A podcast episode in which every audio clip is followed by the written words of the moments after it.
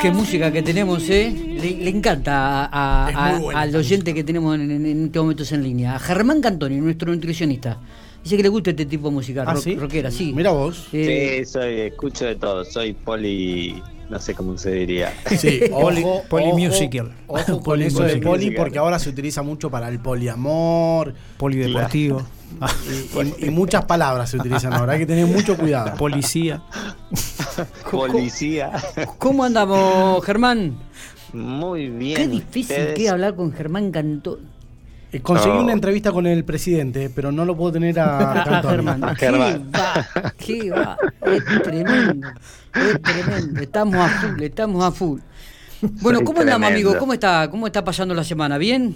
Bien, muy bien, muy bien. Trabajando con amor al frío, eh, cómodo. ¿Te gusta más el frío o el calor? Eh, ¿Verano o invierno?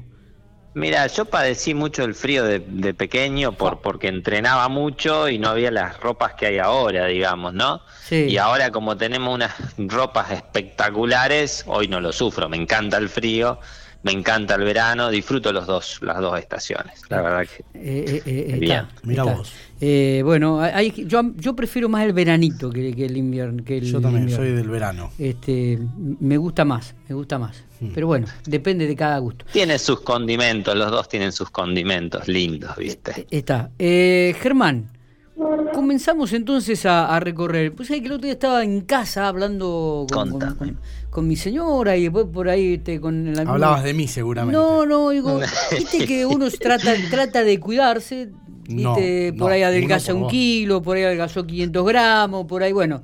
Eh, y, de repente, viste, dice, che, pero me pesé y estoy un kilo más arriba de lo que estaba. Dice, pero ¿por qué engordo tan rápido? ¿Por qué hay, hay tendencia? ¿Cómo es esto? Contanos un poco. ¿Hay una tendencia? ¿Es el organismo?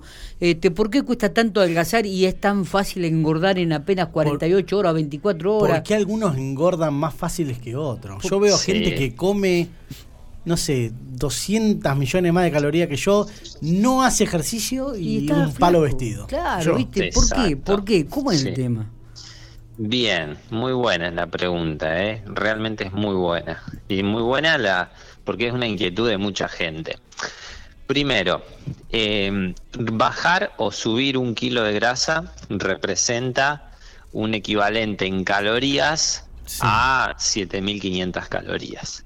¿Sí? Va por ponerle un número, en realidad eso es así, digamos, ¿no? Remarcame de vuelta que no pude anotarlo, Germán. ¿Cómo es? Un kilogramo de grasa para bajarlo o subirlo, ¿sí? Cualquiera de las dos variables, tenés que vos para subir un kilo o para bajar un kilo, para subir un kilo tenés que comer 7500 calorías, ¿sí? Acumularlas, pero por encima de lo que sería el gasto diario. A ver, vamos a, vamos a poner este número, ¿sí? Sí. Si una persona gasta 2.000 calorías por día y come 2.500 calorías por día, claro, en 15 días... Esos sobrantes... en 15 días representan 7.500 eh, calorías. Y es un kilito de más. Y es un kilo de más. ¿Qué es lo que sucede? Eso es un kilo, ahí lo subís. Eh, ¿sí? perdón, Germán, esos dos 2.000 de gastos, ¿qué significa en una persona? O sea, ¿qué persona gasta 2.000 calorías? ¿Una persona común? O, o sea, común eh, que se queda en la casa quietito o alguien más movidito? Bien, por ejemplo, una persona que tiene un trabajo, por así decirlo, de oficina, pero que va a hacer un mandadito caminando, que tiene una actividad física moderada, que va tres veces por semana al gimnasio, por ejemplo, tiene un gasto de 2.000 calorías en el caso de la mujer. En el caso del hombre se dice que son 2.400 calorías, más menos, ¿sí? Entonces, ¿qué es lo que sucede? Para subir un kilo yo tengo que excederme en 500 calorías de más todos los días durante 15 días. Pero ¿qué pasa? Vos venís de un fin de semana, en dos días vos no te comés. ¿Podés comerte 3.000 calorías, 2.000 calorías de más o 3.000? Sí, pero no te da. Podés haber subido real medio kilo, pero para subir un kilo es como mucho. Pero vos vas a la balanza, te pesas y capaz que te da dos kilos de más, ¿sí? No te da medio, ¿me explicó? Entonces, ¿qué es lo que sucede cuando vos te subiste a la balanza, tenés dos kilos de más, te querés morir? ¿Y por qué aumenté tan rápido? En realidad hay variables de sodio y de hidratos de carbono que lo que te están haciendo te están reteniendo líquidos, ¿sí? Eso es muy importante tenerlo presente porque la gente va, se pesa y no es lo mismo pesarse en la mañana que pesarse en la tarde. Por ejemplo, te pesas en la mañana, siempre vas a pesar un poquito menos. ¿Y cuándo hay que pesarse? Yo me peso en la mañana, apenas me levanto porque justamente peso menos. Claro, lo ideal es en la mañana. En la mañana. Sí, lo ideal es en la mañana. Entonces vos te levantás, vas al baño, orinás, pum, volvés, te pesás. Ese es un, es un muy buen peso. Es un peso fiel. Pero si vos venís de un fin de semana a complicado, pesate a las 48 horas, ¿sí? Ah, bien, bien. Es importante, no descartalo, el peso del lunes, del martes. Yo por ahí lo que les digo es el peso del miércoles, del jueves es más fiel que el peso del lunes, martes si estuviste comiendo una picadita o comiste un poquito, porque vos decís, no, pero engordo re rápido, pero en realidad estás reteniendo líquido. ¿Cómo pasa esa persona que se pone dos días a dieta y te baja dos o tres kilos? Entonces, ahí lo único que se perdió fue el glucógeno. El glucógeno es el hidrato de carbono que se acumula en el músculo. Y tenemos de glucógeno, son 500 gramos más la retención de líquido que genera el glucógeno, eso es normal, es, es así, eso fisiológicamente tiene que ser así eh, tenés dos kilos, dos kilos y medio aproximadamente. Entonces, te pusiste a dieta por dos días, bien estricto, restringís un poco los hidratos de carbono de la dieta y automáticamente vos vas a bajar de peso. Pero porque perdiste líquido, no porque, no por otra cosa, digamos, ¿no? Sí, no perdiste grasa, digamos. No perdiste grasa. En dos días vos no podés, o sea, tenés que restringir, pensá que tenés que restringir 7.500 calorías. En dos días, ponele que estés dos días sin comer, lo máximo que podés restringir en dos días son 4.000 calorías, o sea, perderías por lógica medio kilo. Claro, claro, No más de medio kilo y sin comer. Entonces, bueno, es, tremendo. Me, me, encantan estos eh, matemáticos porque además si vos vieras las anotaciones de Miguel y mías, que son sacando las cuentas de cuánto vamos a adelgazar. Pero está, vos sabés que estos números son reales, es, es así, digamos, ¿no? Lo que pasa que es muy difícil, es muy difícil medir cuánto gastás. Los métodos que hoy hay para medición de gasto de energía son muy tienen un margen de error de más o menos 500 calorías. Está bien. Es, muy, es muy amplia.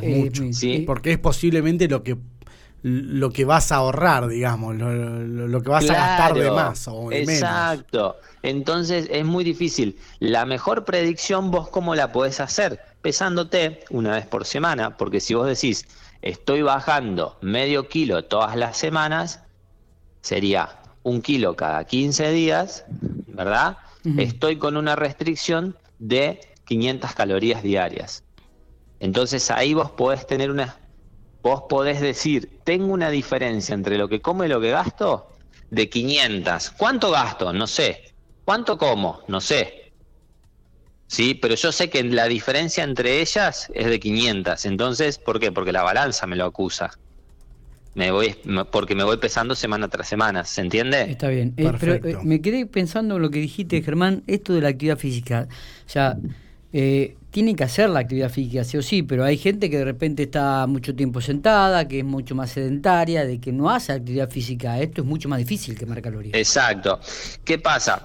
Cuando vos le agregás el valor, le agregás al gasto de tu energía, por ejemplo, una caminata, de una hora que gastaste, depende del peso de la persona, pero una forma rápida de contar cuánto mm, gastó una persona, por ejemplo, una persona que pesa, vamos a poner números redondos, 100 kilos, por kilómetro gasta 100 calorías. Bien. es decir, que si caminaste 5 kilómetros, gastaste 500 calorías si pesas 100 kilos. Si pesas 70 kilos, ¿sí? son 70 kilos por kilómetro. Entonces se contabiliza de esa manera. Es aproximado, más menos. Ahora la pregunta de muchos es, si yo lo corro, ¿gasto lo mismo? Sí, gastas lo mismo.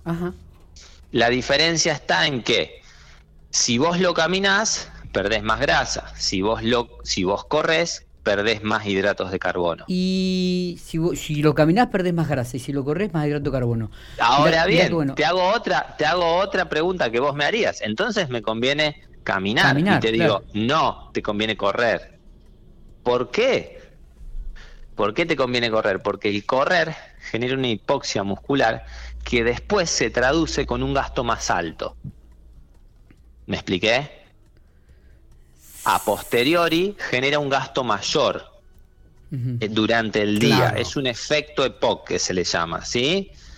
Entonces, el músculo como que entra en déficit y sigue, después sigue como que te va a seguir quemando, después te sigue quemando grasa, vamos a decirlo así en manera criolla.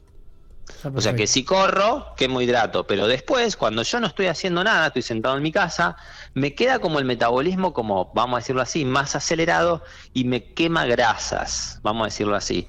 Y eso ahí responde un poco la pregunta, ¿por qué hay personas que bajan más que otras? Porque hay personas que se mueven, se mueven a intensidades altas, y esas intensidades altas, cuando vos estás quieto, siguen quemando energía. Entonces, esas personas bajan mucho más rápido de peso que cualquier otra. O vas a ver, por ahí no lo vas a notar que baja de peso, pero come como una termita y no sube de peso. Vas a notar eso. Claro. Claro. ¿Me expliqué? Sí, sí, sí, sí. es muy interesante el tema, ¿eh? Sí, es muy, muy, interesante. Es interesante y complejo. Eh, interesante y, complejo. ¿Y la bicicleta? Y la bicicleta también tiene un gasto muy, muy alto una hora de, bici. Lo que pasa que, bueno, todos estos indicadores de gastos están buenos medirlos, son estimativos, ¿sí? Lo que se hace, por ejemplo, aquellas personas que tienen un reloj donde miden la frecuencia cardíaca, por ejemplo, vos a partir de la frecuencia cardíaca podés darte cuenta si estás quemando grasas o estás quemando carbohidratos. Y si no tenés un reloj, lo que podés hacer, salís a correr o a caminar con un amigo y cuando llega el momento donde ya no podés hablar más con tu amigo, es en ese momento donde vos estás ahí a punto de empezar a quemar hidratos de carbono.